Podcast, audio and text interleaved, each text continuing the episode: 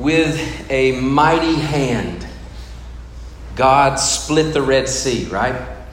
And the people of Israel walked through this massive body of water on dry ground, walls of water on either side. They saw the deliverance of God. Well, before that great miracle of deliverance happened, the Lord worked a, a series of mighty acts of judgment called what? Anybody know? There were 10 of them. What were they called? Yeah, there you go. The plagues. That's right. So God worked 10 plagues, um, building up to that final big moment that we talked about last week the deliverance of the people through the Red Sea. Moses, all along the way, for every plague, went to Pharaoh and called for the Hebrew people to be released. He said to Pharaoh, Let my people go, right? And the Pharaoh hardened his heart, and then God sent judgment.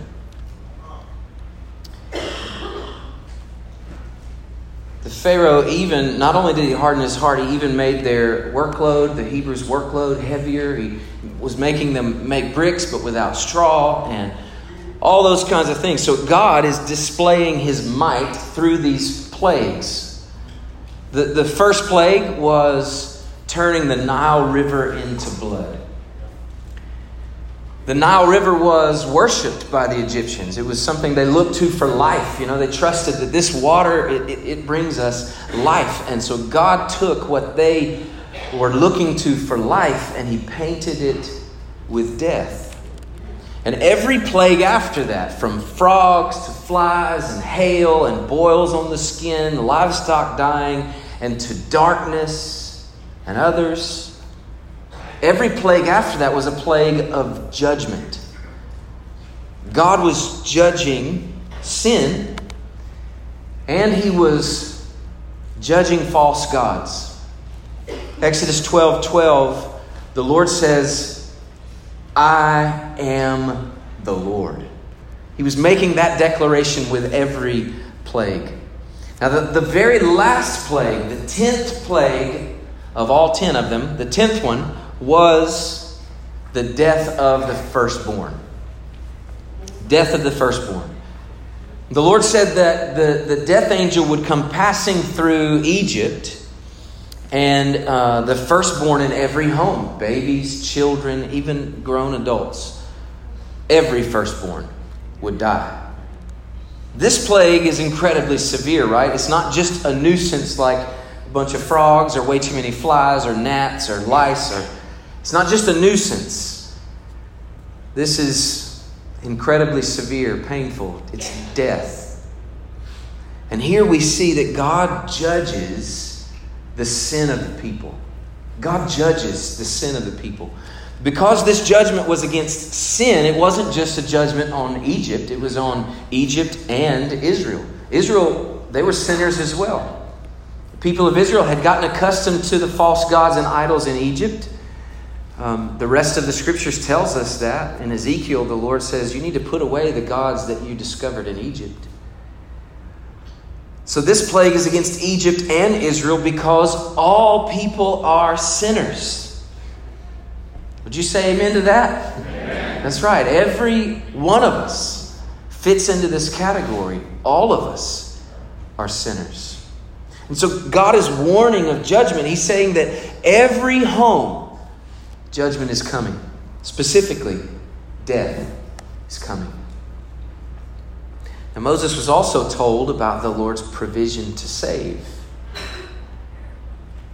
I hope you see here again, we're just in the book of Exodus, but we've seen this quite a bit building up to this point. God issues judgment and then provides mercy.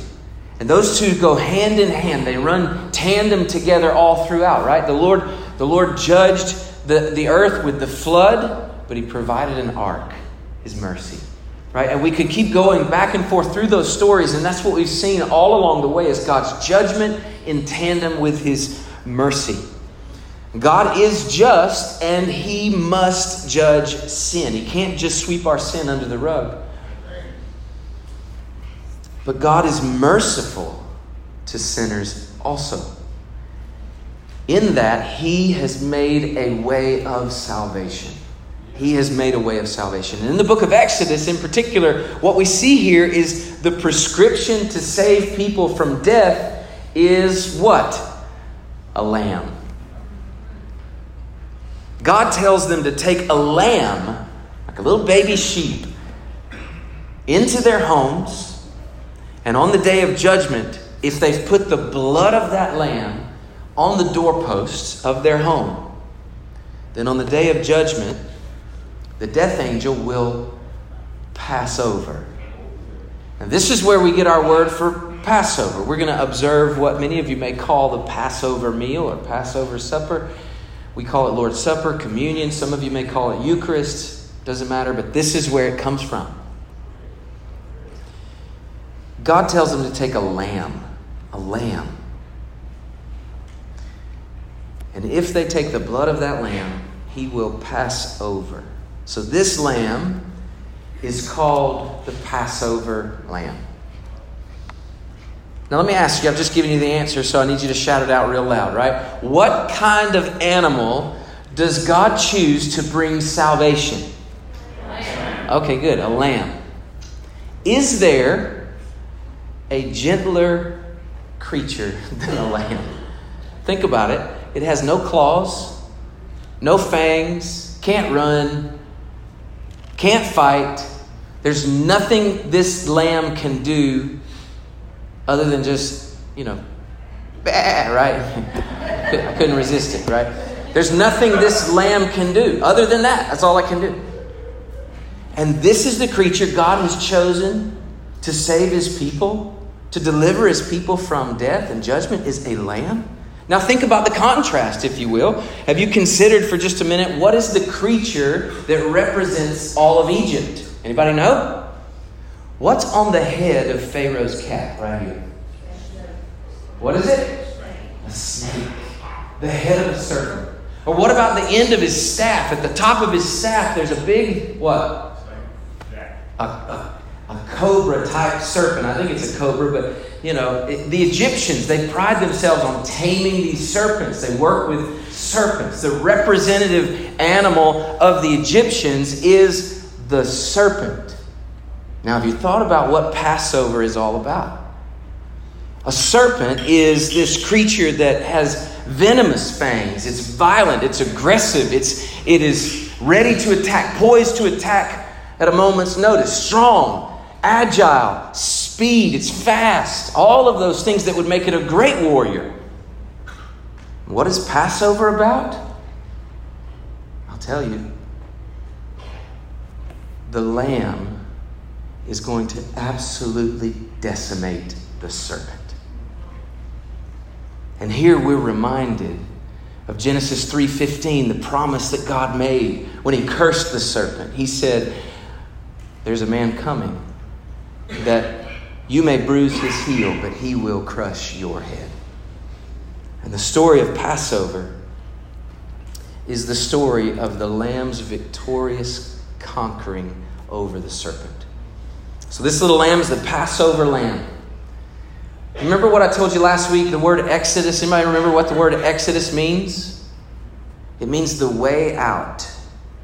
And what we see here is that the Passover lamb is the way out.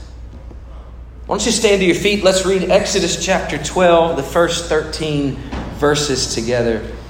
Exodus 12.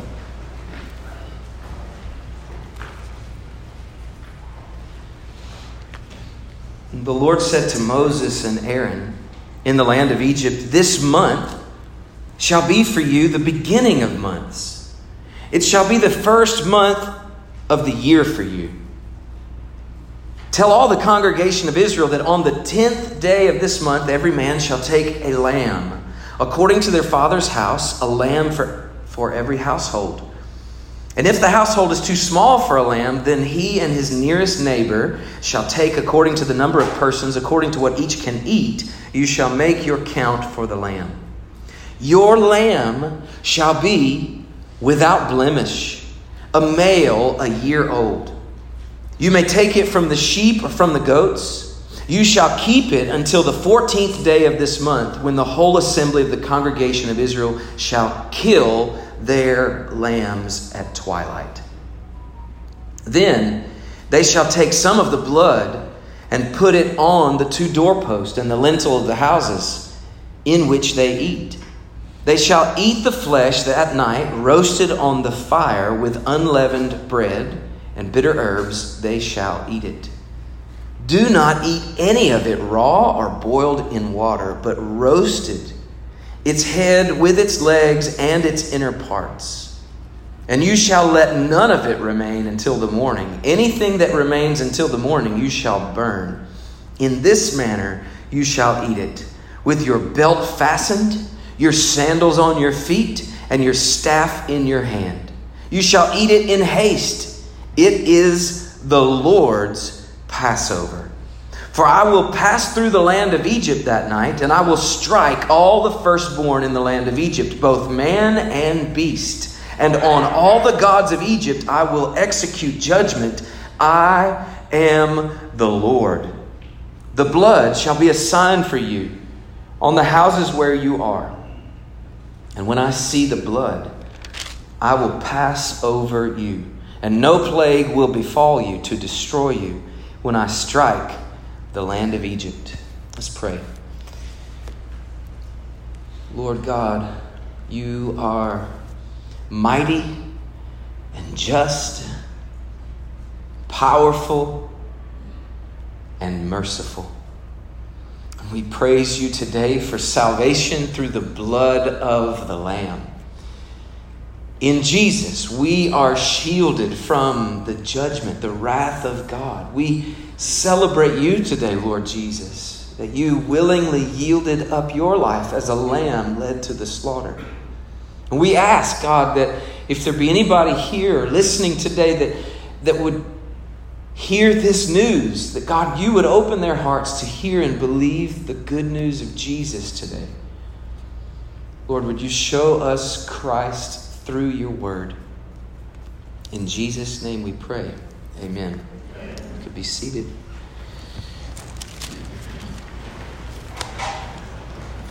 Well, in this series of messages, what we are learning is to see Christ on every page of Scripture.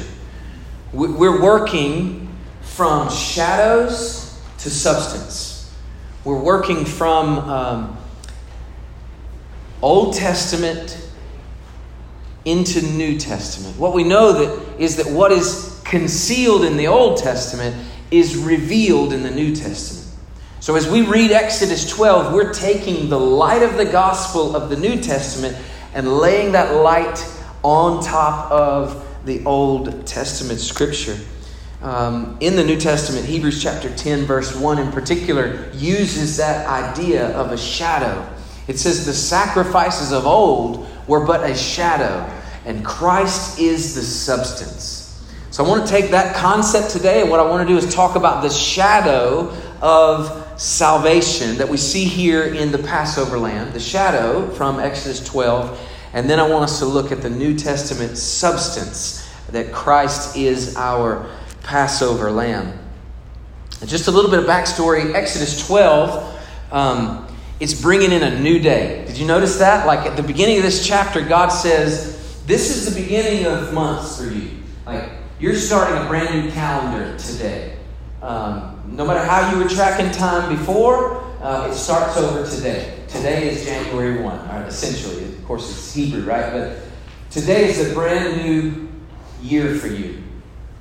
It's been 400 years they've been enslaved in Egypt, in a foreign land. And God's about to redeem his people. And so the Lord is saying to them essentially, I'm breaking into your calendar. I'm interrupting the way you track time. This thing I'm about to do is so important that it's going to affect the way you think about days and weeks and months. Everything's going to be revolving around and beginning from this point forward. It's pretty massive, right? So God is saying, what I'm about to do is so big, it's going to change the way you track time. But let's dig in, if you will, into the shadow of salvation. The shadow of salvation. I want to talk quickly about just four truths about this Passover lamb. What are some things we pull out of these scriptures that tell us about this Passover lamb? And the first one is this it had to be a spotless lamb. A spotless lamb. Exodus 12, verse 5 says, Your lamb shall be without blemish. Without blemish. That's going to be a phrase that's used a lot in the New Testament. But the lamb that was selected on the 10th day of the month, that lamb was brought into their homes. And for the next few days, the family would, would hold this lamb, they would look at this lamb, they'd pet it, they'd cuddle it, maybe they'd name it, I don't know. But one thing I know is that they're inspecting the lamb. They're looking over its wool, they're checking its mouth, its face, its ears, they're looking at the hooves, they're checking it all. They're checking it for no marks no scars, no bruises, no spots, no blemishes. This lamb had to be perfect. It had to stand out from the rest of the lambs. It had to be special. Couldn't be just any run of the mill lamb. It had to be spotless. So there's meticulous attention to detail here. This lamb had to be a male, one year old. And you think, what, what's the significance of the one year mark? Well, at the one year mark for a lamb, it's in the prime of its life. It's ready to reproduce, it's ready for work. It's out of its childhood phase and it's ready to get going. That's the, the one year mark. And the Lord is saying this lamb must be in the prime of its life, the best looking lamb you've got it needs to be spotless. Secondly, it's a shared lamb. Did you notice Exodus 12 4 says that if your family's too small, then you and your neighbor come together and share a lamb? This lamb was bringing people together, not just family to family, neighbors together, but it's bringing a people together. God is making a distinction between the people of Egypt and the people of Israel. Moses came into Egypt where the Hebrew camps were, and he went house to house, calling on the people, the children of Abraham, Isaac, and Jacob. And he says to them, God's told you that he's going to come into the city, and every firstborn is going to die unless you listen to what I have to say now. You must take a lamb and he starts down the list. This lamb would be God's mercy for them. So smaller families come together to share lamb, but not only that, the people of Israel are all coming under this same idea, this same concept of God's judgment and his provision of mercy. So think about it for a moment. They had to roast this lamb at the same time on the day of judgment, 3 p.m., about twilight is what the Bible says, they would have to um, slit the throat of this animal, catch the blood in a basin, and then roast it over fire. Now, there are at this point about 2 million Jews, a little over 2 million Jews in Egypt.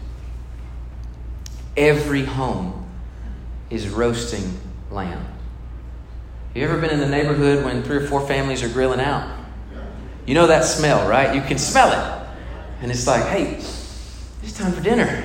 Um, can you imagine Egypt? A quarter of a million homes are roasting lamb at the same time. There's this scent that has filled the place. Pharaoh's smelling it, all the other Egyptians are smelling it, and they're all thinking, those Hebrew people. Why, why are they roasting? What are they cooking? smells like lamb. And all the Hebrews, all of them, are doing the exact same thing at the exact same time. What's the point of this? Well, it's a shared experience. God is distinguishing his people from the Egyptians. We didn't read this, but in chapter 11, verse 17, he specifically says that. Chapter 11, verse 7, I'm sorry.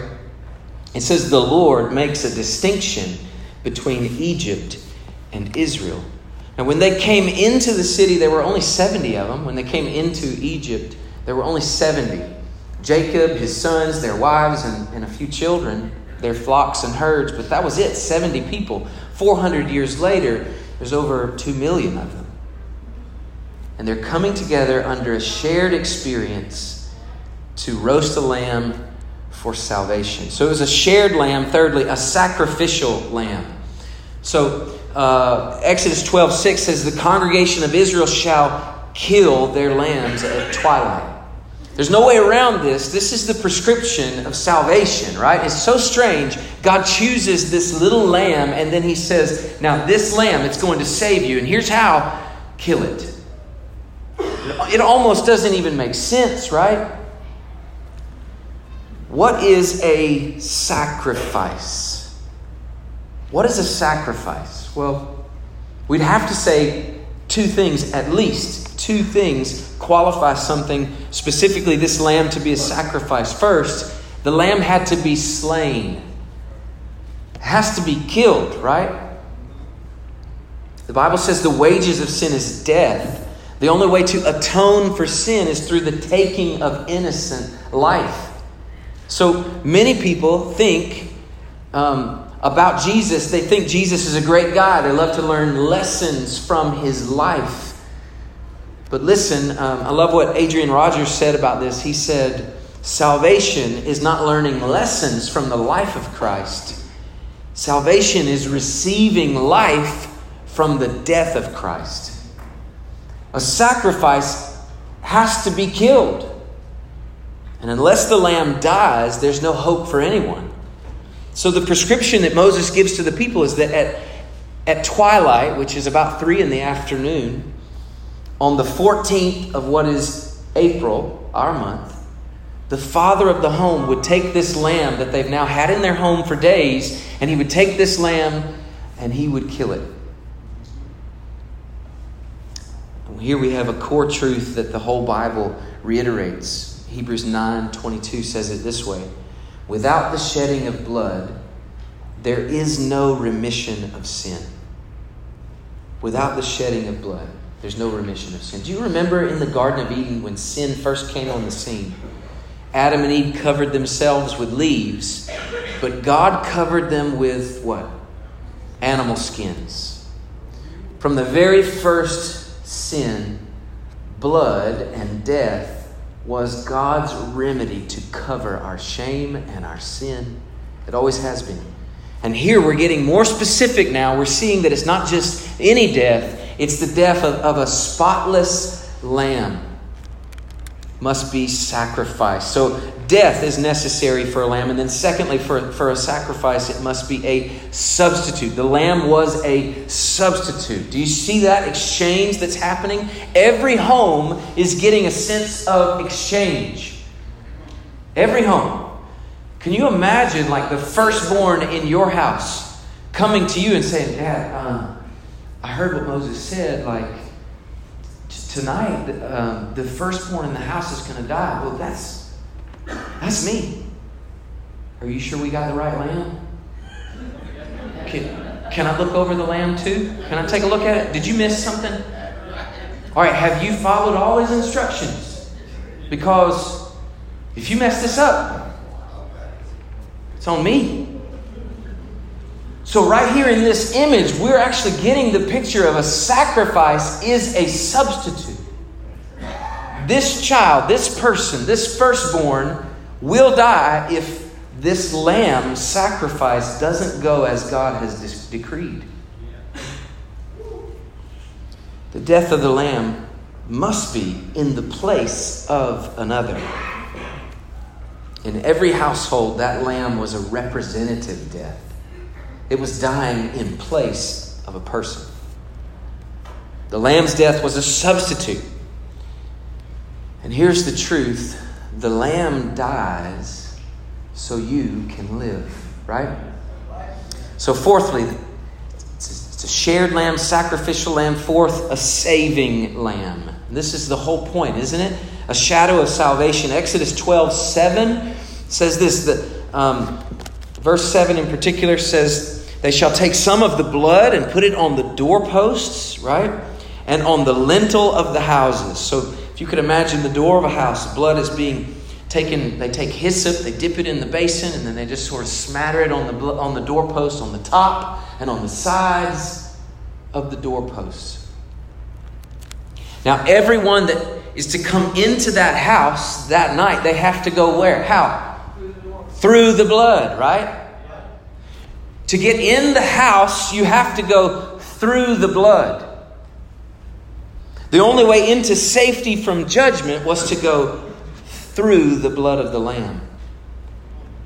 And then when we flip over a little bit, we didn't read this, but in verse 22, listen to the instructions here. I want you to take a bunch of hyssop, dip it in the blood that's in the basin, touch the lintel and the two doorposts and the blood that's in the basement basin. None of you shall go out of the door of this house until the morning. So after the lamb has been slain, the blood has been spilled, the blood is applied. I can just imagine the father saying, Okay, children, this is what the Lord has told us to do. We take the lamb now, we go inside, we roast the lamb, and we trust in God. We don't leave the house. They stayed there until morning. So get the picture here. What, what a word for us. Listen, the Lamb saves by the blood, through the blood, and under the blood. I want you to think about something also.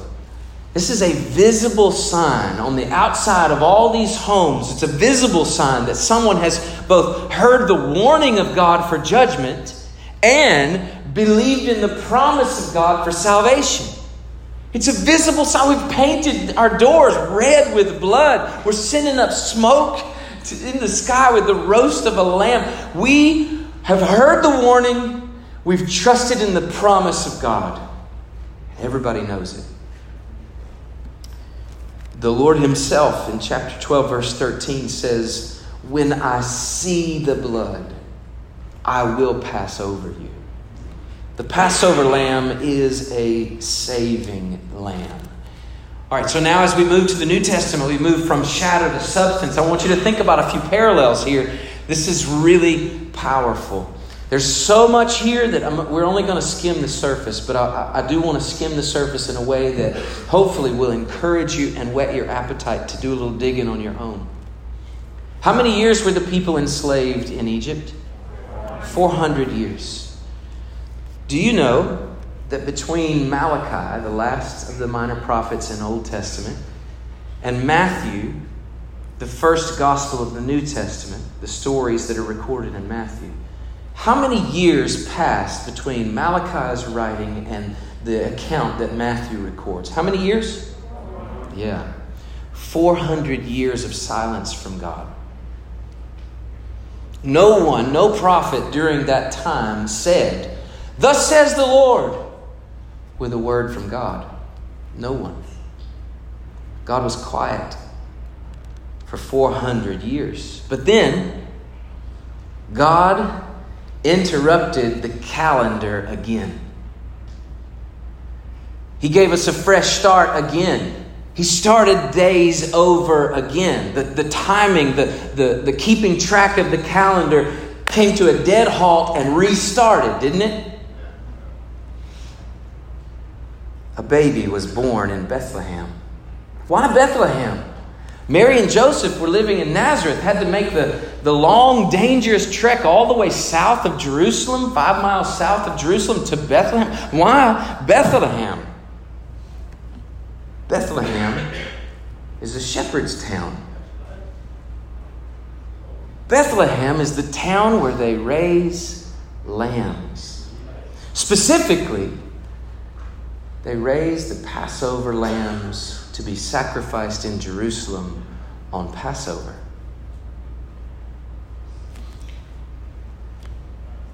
Bethlehem is the city where Jesus was born. He was born and laid into a manger. He was wrapped in swaddling cloths. You know, that's how they wrap what will be a Passover lamb to keep him from kicking and bruising himself. There's so many parallels, it's hard to even name them. But after 400 years of silence, the Lord announced the birth of his son to shepherds. Hmm. This boy would be the ultimate Passover lamb. Once again, as we said, God's interrupting the calendar. We track it this way. You know, to this, this day is a, is a day in the year 2022. Well, that's because it's 2022 years from this event. We started over when Jesus came on the scene. And the point is, he is the Christ, our Passover lamb. The New Testament specifically says that. 1 Corinthians 5, verse 7, it says in particular, if you have your Bibles, I want you to look at this or you can look at the screen.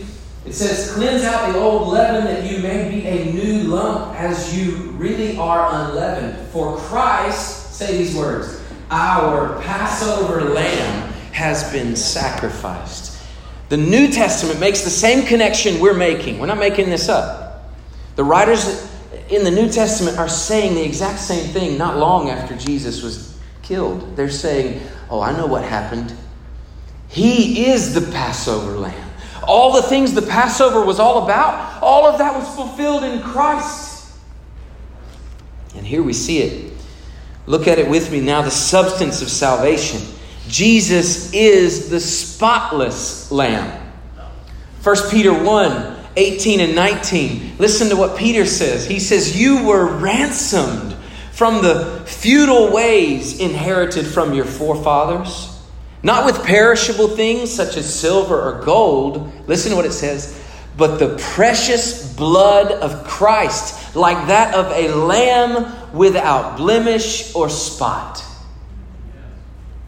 The precious blood of Christ, like a lamb without blemish or spot.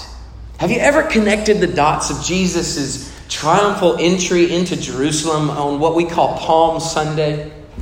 Well, did you know that's the beginning of Passover week? The, the Feast of Unleavened Bread is Passover week. And that feast begins on Palm Sunday. I want you to connect the dots for a moment. At the very same time that Jesus is riding in on a donkey and they're waving palm branches and the people are shouting, Hosanna, Hosanna, the Lord, the Lord has come, the Lord has They're shouting that as Jesus comes in. Guess what's happening at the same time across town? The priests are coming in through the sheep gate with the Passover lambs. And they're coming in to bring them to the Temple Mount to be inspected for the next four days. It's the 10th day of Nisan, their calendar. They have four days to inspect the sheep, the, the, the lamb, and make sure that this lamb is all of the qualifications that God has prescribed. Now, what happened to Jesus for the next four days? Well, he was inspected, he was evaluated for four days. The priests evaluated him. Who gives you the authority to do this? Right? The Sadducees evaluated him. The Pharisees evaluated him. Ultimately, the courts cross examined him. Are you the king of the Jews? Pilate interrogated him. Herod provokes him. The people condemn him. Jesus, declared innocent, get it? Declared spotless four times and then put to death. The Bible says that he is sinless. When we talk about spotless, it's not the wool or the teeth or the hooves or the ears or that's not what we're talking about. We're, we're seeing now it's not just physical appearance, it's the spiritual, the heart. Jesus was able to look at his worst enemies and say, Do you have anything of which you can accuse me? I don't know about you, but I don't think I could say that to my best friends. But Jesus' own enemies had nothing to accuse him with other than lies. And to say that he says he's God, well, that's blasphemy. That was their only accusation. The Bible says he was sinless. Let me give you three ways it says that. It says he knew no sin, 2 Corinthians 5:21. He knew no sin. The Bible says he did no sin, 1 Peter 2:22. And that in him was no sin, 1 John 3 5. Jesus is spotless. So let me tell you, here's some good news. You ready for good news? This is the gospel. In salvation, it is the lamb that is evaluated. It is the lamb that must be spotless, not you. The lamb is inspected. And as long as the lamb is spotless, the blood is good.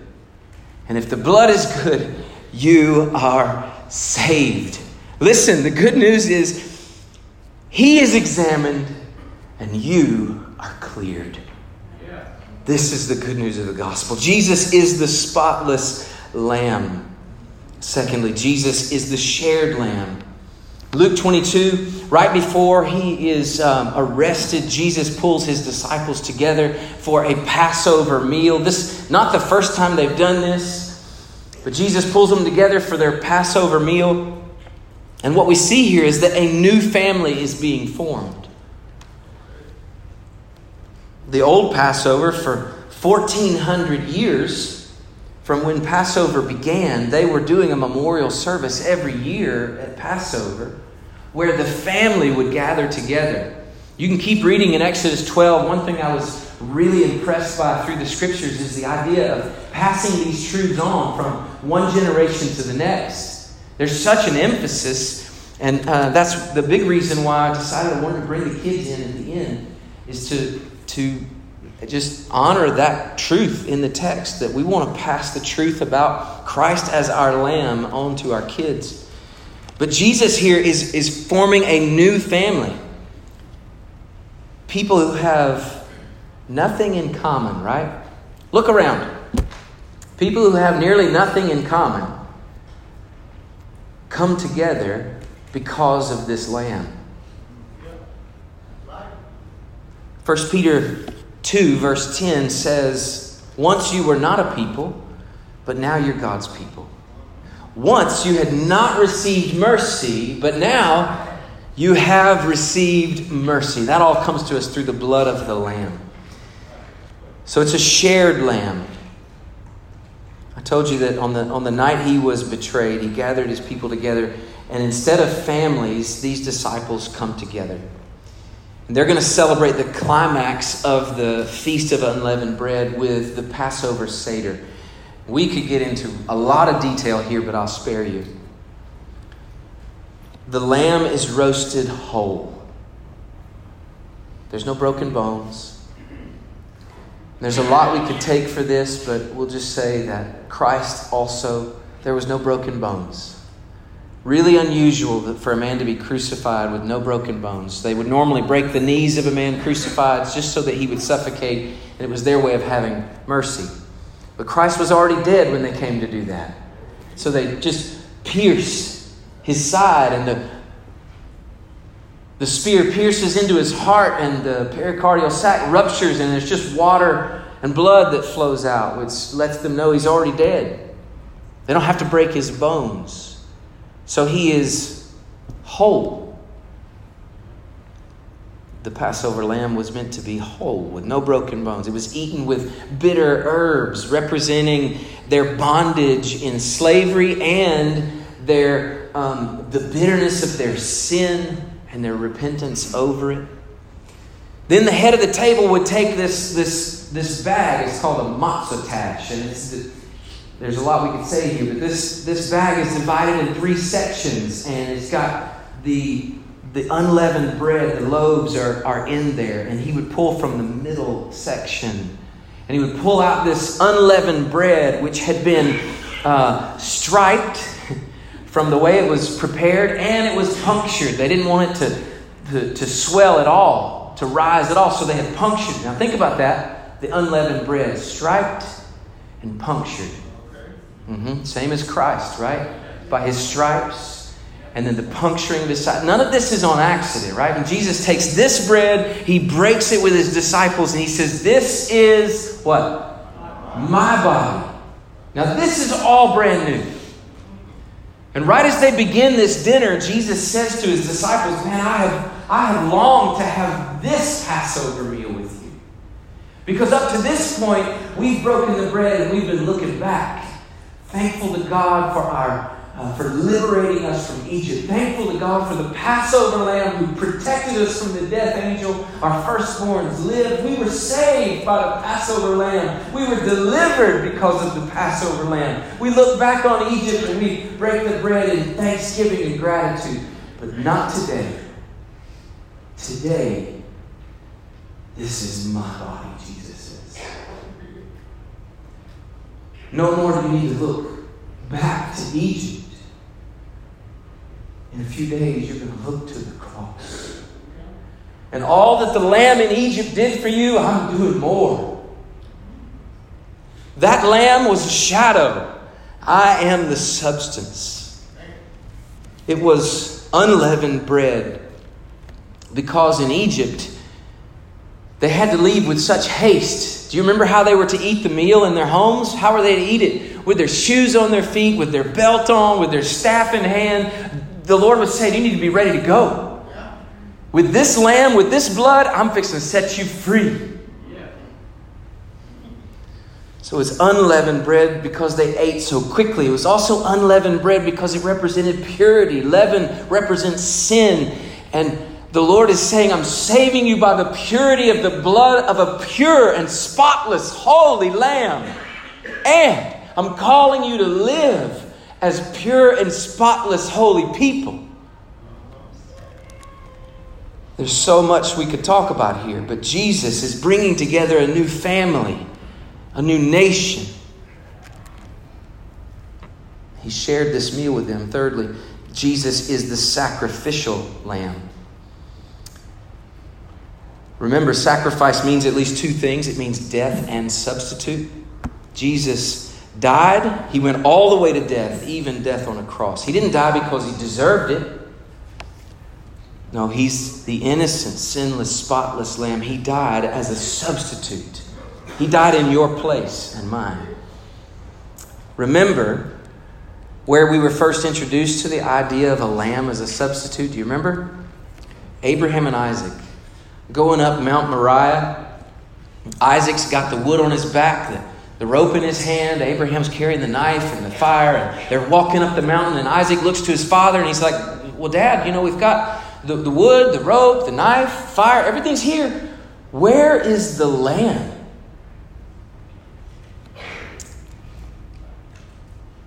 And the Lord provided for the sacrifice. Isaac was spared, great substitute.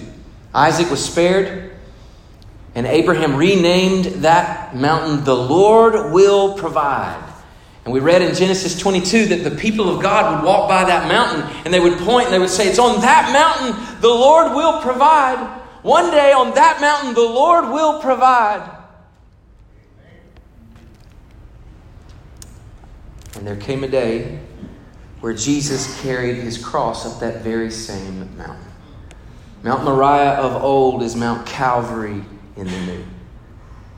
And on the very same mountain where the people said, The Lord will provide, on the day of his death, the Lord said, I have provided. And Jesus says, It is finished. Right? So Jesus is the sacrifice. His blood has been shed. The promises of God in the old find their yes and amen in Christ in the new. He's the sacrificial lamb. And lastly, he is the saving lamb saving lamb. Wendell, would you mind going to tell Sherry we're ready for them? Listen, church, there's no other way to be saved, right? When, when the Lord said, You take the blood of the lamb, it wasn't up to the Father then to go, You know what? I mean, we've, we've really grown to like this lamb. Let's just tie it up outside. Or, you know what? Rather than blood, because that's kind of gruesome, let's just get some ketchup and put it on the, on the doorpost. Or rather than a lamb, who wants to kill a lamb? Let's kill that, you know, cat. Sorry if you're a cat lover. Um, not a cat lover. Can't. Um, no, there's no other way of salvation. It had to be the lamb. And in the same way, there is no other hope for any of us other than the blood of the Lamb, Jesus Christ. He said, He said in John 14, 6, I am the way, the truth, the life. No one comes to the Father except through me, right? So they took hyssop and put the blood on the doorpost. And when God saw the blood, he passed over. Listen, salvation only comes by the blood of the Lamb. Salvation is not, is not the reward for a good person. Are y'all hearing what I'm saying? Listen. Salvation is not the reward of a good person. It's God's mercy to sinful people. There's not a man so good that he doesn't need to be saved. And there's not a man so bad that he cannot be saved. Only the blood of Jesus saves.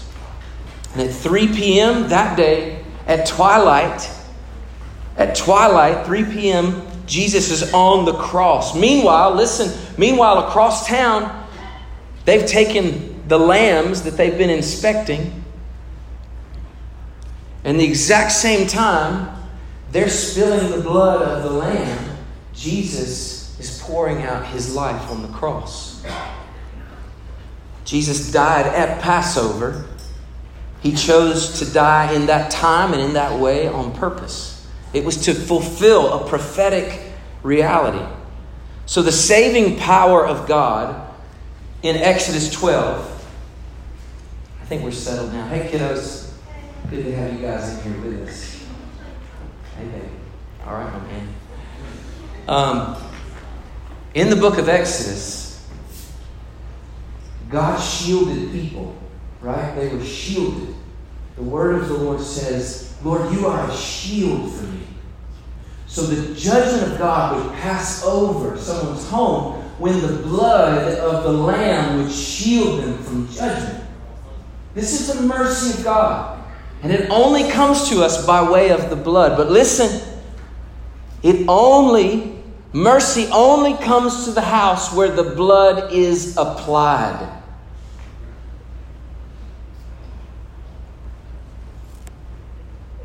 Me and my family, we think this whole thing is a good idea, right? But we look to the next door house and we're like, oh, well, they've killed the lamb, the, the blood is there, so I think, you know, this thing will probably pass over both of us.